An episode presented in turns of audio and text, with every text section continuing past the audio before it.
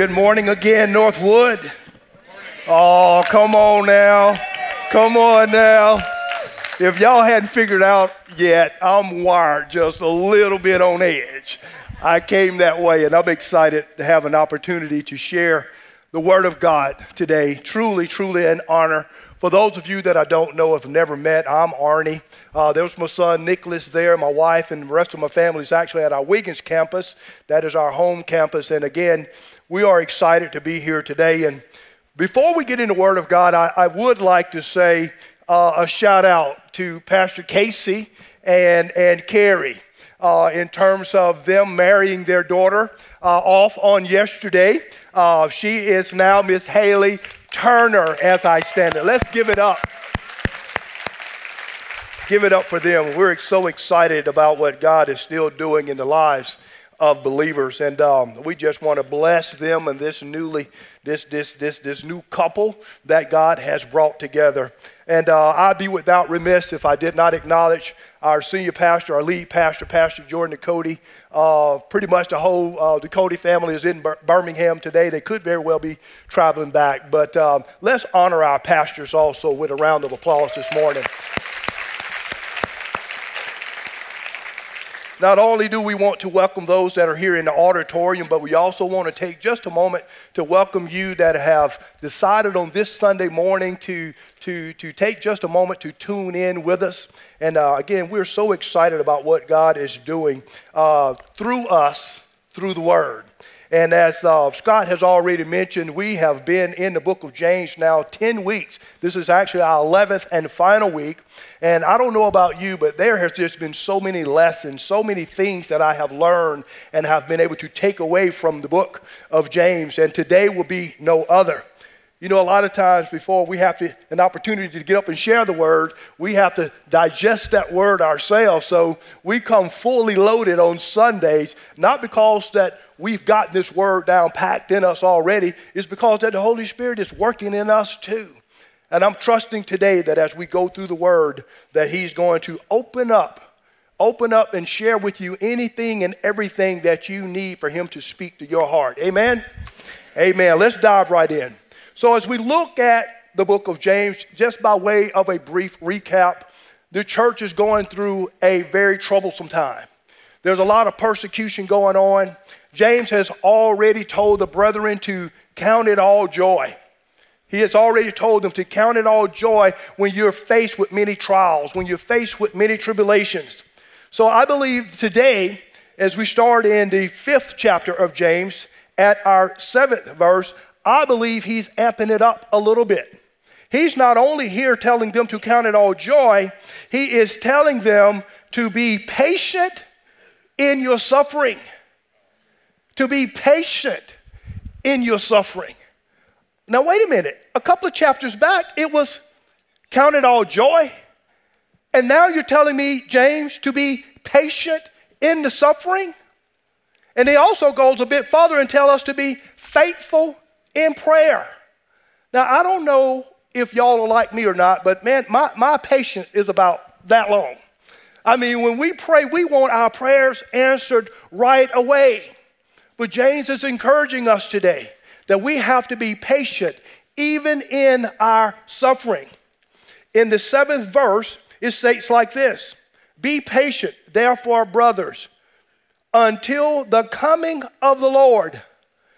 Until the coming of the Lord. Does anybody know when Jesus is coming back? James is telling us to be patient until that comes back. So, so sometimes I know in our in our haste to have our prayers answered, sometimes we ask our ask God, how long? How long, Lord, will I continue to have to contend with this? How long must I have to continue to repent for these things? How long, Lord, do I have to stay in this pit or this dark spot or this troublesome spot in my life? And James is telling us until the coming of the Lord. He gives us a beautiful example. He says, See how the farmer waits for precious fruit of the earth, being patient about it until it receives the early and the late rains. The early and the late rains. I believe James is telling us here is that let's let God and allow God to finish the good work that He has started in us. Sometimes, you know, when we go out, you kind of see the farmer and he goes out and he plants those seeds in the ground. That farmer doesn't go out every day and dig the seeds up to kind of see what's going on. He trusts the earth to do what it does. He is responsible for planting the seeds. In essence, we are responsible for praying and we have to trust God to do what He's going to do, even if it takes until He returns. He says, You also be patient. Establish your hearts, for the coming of the Lord is at hand. Look at somebody and say, God is faithful. Look at him again and say, God is faithful. We have to establish our hearts. We have to establish our hearts. We have to be grounded. We have to be rooted in the truth and in the Word of God. And if we're not established in that, guys, what we will do is we'll go out and try to dig the seed up. We'll go back in those confessions that we, um, we've made. We'll begin to, to curse the very things that we have been asking God for all so long to do in our lives. But when our hearts are established, we got something to stand on because we all know that life has its ups and life has its downs. Pastor Van used to say years ago that when the farmer would plant his, his seed, his corn seeds in the ground, he says the farmer could, could almost already smell the cornbread. now, I don't know. I don't know how you can put dead seeds in the dirt. And then a short time later, you got a full ear of corn. But I don't know about you, but I got some dead things in my life. And you may have some dead things in your life that you might need to plant and give to God and let Him bring about a fresh fruit in your life. I can smell a little bit of cornbread today. I don't know about you, but I'm standing on some things that I want God to answer in my life. Now, as we are waiting so patiently during our suffering. There are some things, church, that we cannot do. And James describes this in verse 9. He says, Do not grumble against one another, brothers, so that you may not be judged. Behold, the judge is standing at the door. As an example, here's another great example. As an example of suffering and patience, brother, take the prophets who spoke in the name of the Lord.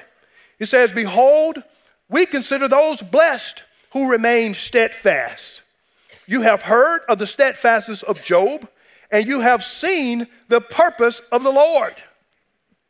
How the Lord is compassionate and merciful.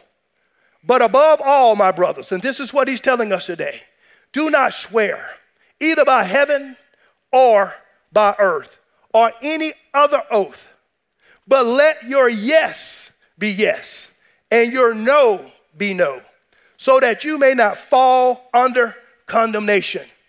Let's break those scriptures open just a little bit. Don't grumble. Don't grumble. Stop murmuring. Stop complaining. Stop murmuring.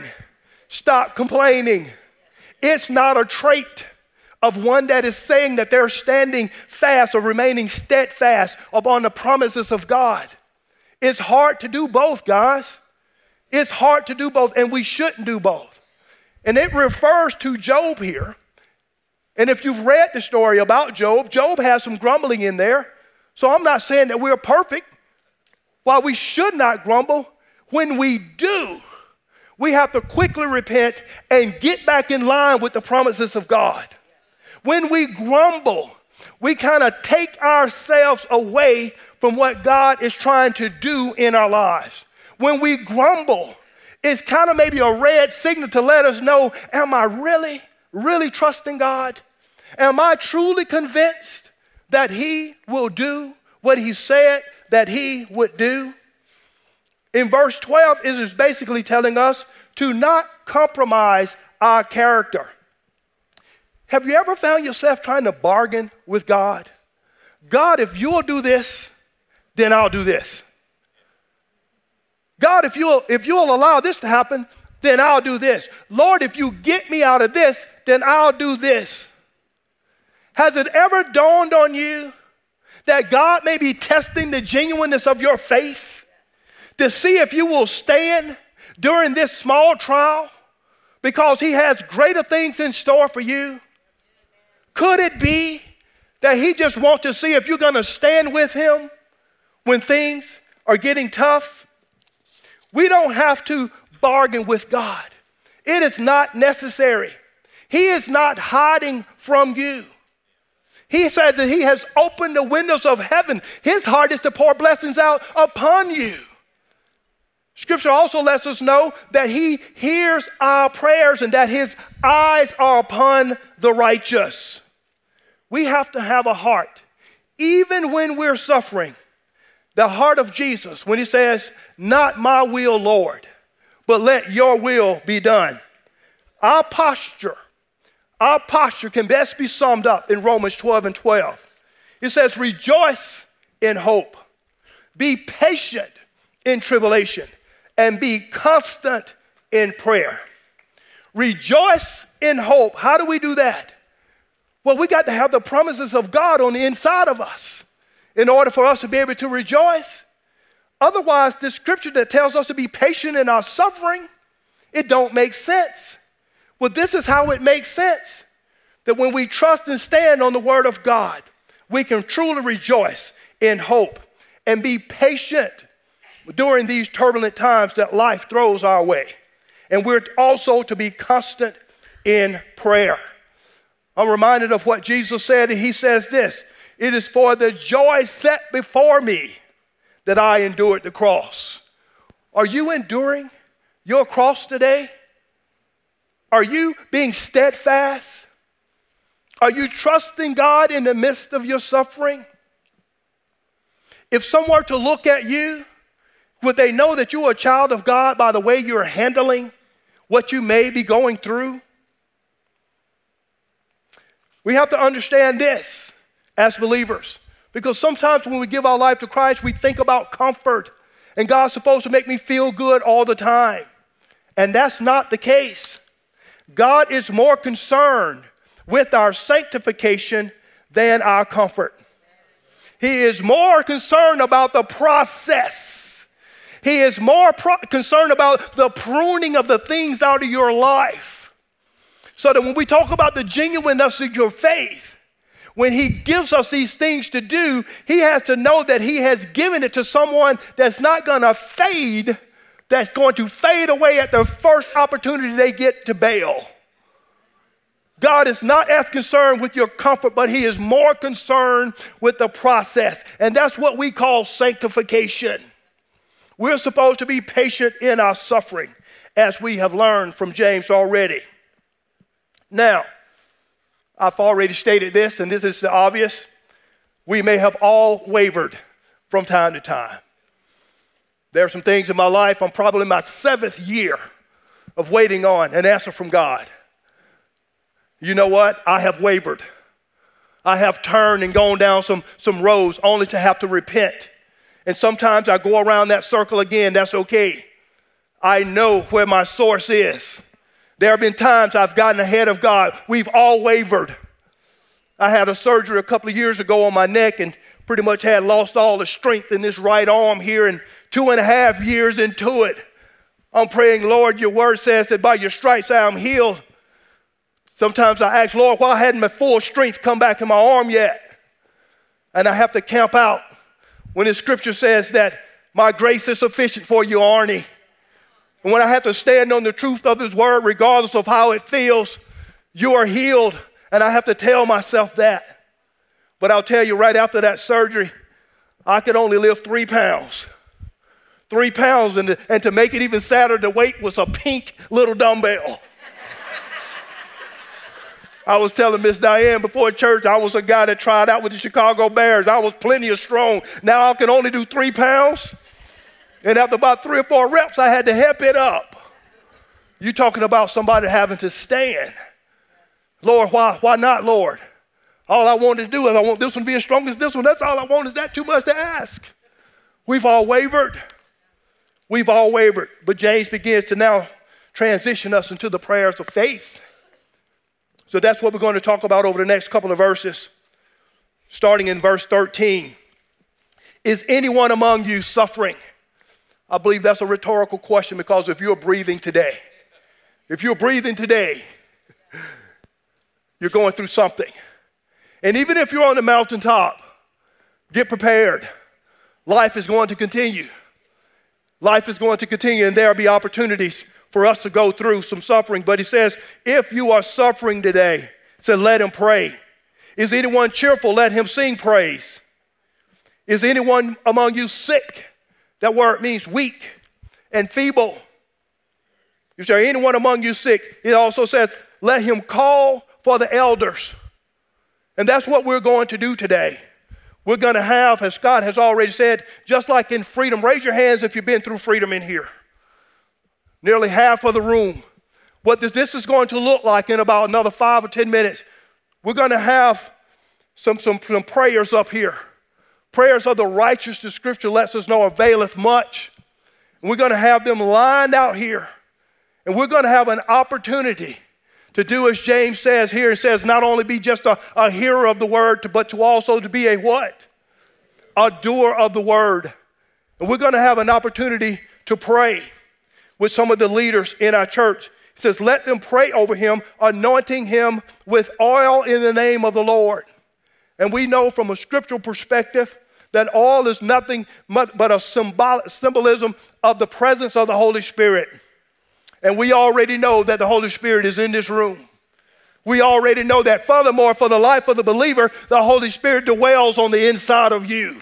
And greater is He that is in you than He that's in the world. So we're putting the enemy on notice right now that when we get these prayers up here, and we're going to come in full faith, and we're going to trust God to do what He said He would do in His Word. You may have grown weary, but as we come today, unified in the truth and in the word of God, we're going to trust and believe him again. We're going to trust him to reestablish the word in our, in, in our hearts. We're going to trust ourselves to put that seed back into the dirt. We may not understand how he's going to do it, but the scripture lets us know, or the song that we sing lets us know that even when I don't see it, he's what? He's working. And sometimes, guys, we get caught up in what we see. But trust and know that the Holy Spirit is working. He is working. He may not line up with your timeline, but He is working. We have to remain steadfast. James in the 15th verse says this, and the prayer of faith will save. Will save. That word in the Greek is sozo, and it means to make well. It literally means to, to save. Raise your hand if you believe God can make well those situations that you're going through in your life. I believe He can make well. I can believe He can work miracles. I believe He is still in the miracle working business. I'm a living witness. If you've given your life to Christ and the Holy Spirit dwells in you, that's a miracle right there. We can go ahead and ask those that are going to be on the prayer team to come up front here. Go ahead and start making your way. It says that the prayer of faith will save the one who was sick and weary, and the Lord will raise him up. A reminder of a scripture who says that, that, that the God's word will not return unto him void. And that's what we're going to pray today. We're going to pray today that God will be truthful to his word, and his word says that it will not return him unto him void. In fact, it says it will accomplish the purpose into the things in which we have sent it into. So on this day, we're going to speak the word of God into your situation. Whatever that situation that we're, we're going to speak the word of God into it. And the scripture lets us know that it will not return unto him void. We serve a God that cannot lie. He cannot lie. And he has spoken the truths and the promises of his word, and that's what we're going to stand on today. And, and he goes on to say, and if he has committed sins, he will be forgiven. We have to know that there's no condemnation in the life of the believer. But sometimes Satan will come in and beat us down and depress us with so much, and we get condemned. But scripture lets us know here that he'll be faithful to forgive us of our sins. Therefore, confess your sins. in the areas. Basically, what we're saying here is, is to come clean in those areas of your life to where you may have fallen away from the Word of God. This isn't, this isn't about you just communicating your sins to somebody. We just want to pray. We just want to line up and, and come in agreement with you, believing that one can put a thousand a flight and that two can do greater works than that. We just want to come and stand alongside of you. It says the prayer of a righteous person has great power as it is working. These are righteous people here. And the prayers that they're going to pray, scriptures lets us know is going to do great works. It's going to do great works in your life. We're talking about the prayer of faith, a prayer that believes when there's not a whole lot to look at and say, I believe, but it still believes. A prayer that hopes when it looks like there is no hope. A prayer that trusts God even when the enemy is still throwing fiery darts at you. A prayer without condemnation. A prayer that is, that is anchored in Christ and God's word and his will. We have to be anchored. A prayer that trusts in God's sovereignty, that trusts in his plan and not the plan that maybe you've created and not just in your timeline. What are you anchored in today, church? Is the question. What are you anchored in? A prayer of faith trusts God's will and is anchored in His Word. It is anchored in His Word. Whatever you're anchored to will determine your faith's outcome.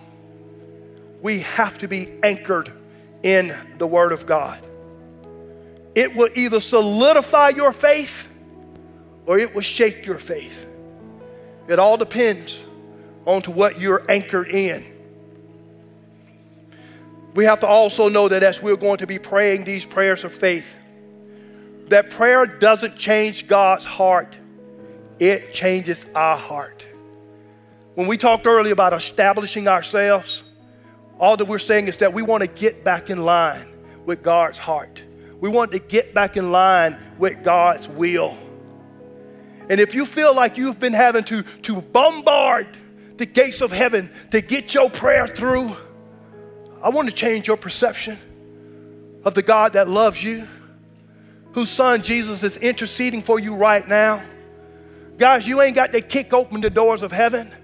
God's heart is for you, His heart is toward you.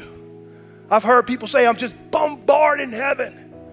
Man, I, that, that, that, my God is with me. He is for me. You don't have to kick open the doors of heaven. Scripture lets us know that He hears our prayers. Hebrew 11 and 6 says, And without faith it is impossible to please Him, for whoever would draw near to God must believe that He exists and that He rewards those who seek Him. We got to continue the search and the seeking of God. He'll draw near to you. It is so important for us to know that God heals 100% of righteous people. I've given you a demonstration or an example earlier. Like I, I, my arm, I, I still can't do as much as this arm. Am I healed? The scripture says what? By stripes I'm healed. In the story, period. Guys, that's where we have to stand. I'm not denying that it's weaker than this one, but I'm not quoting that either. We got to stand on the truth and the word of God.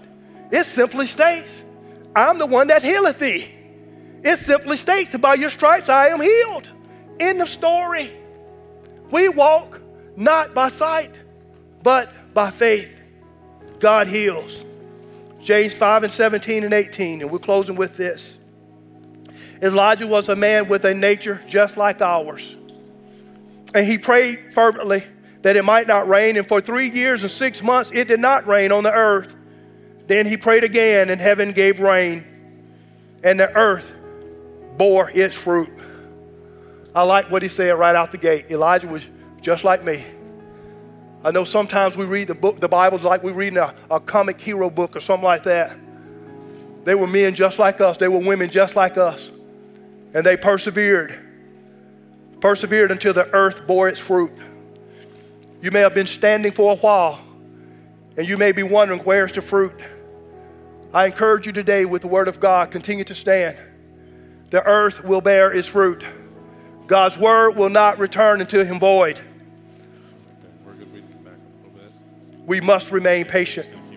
Hebrews 11 and 39 and 40, it goes on to say, And all these, though commended through their faith, did not receive what was promised, since God had provided something better for us, that apart from us, they should not be made perfect. That's something better that that scripture is talking about. It's talking about Jesus.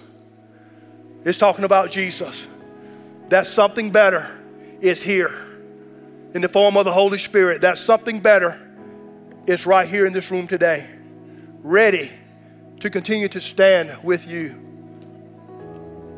Verse 8, which we read earlier Verse 8 says, We must establish our hearts. We must establish our hearts. For the coming of the Lord is at hand. Do you believe that the coming of the Lord is at hand? Do you believe? Do you really believe? Do you truly believe that the coming of the Lord is at hand? Well, we're going to have an opportunity. Go ahead. You can give him a round of praise. You can give him a round of praise because we're believing that He's going to do some work in here today.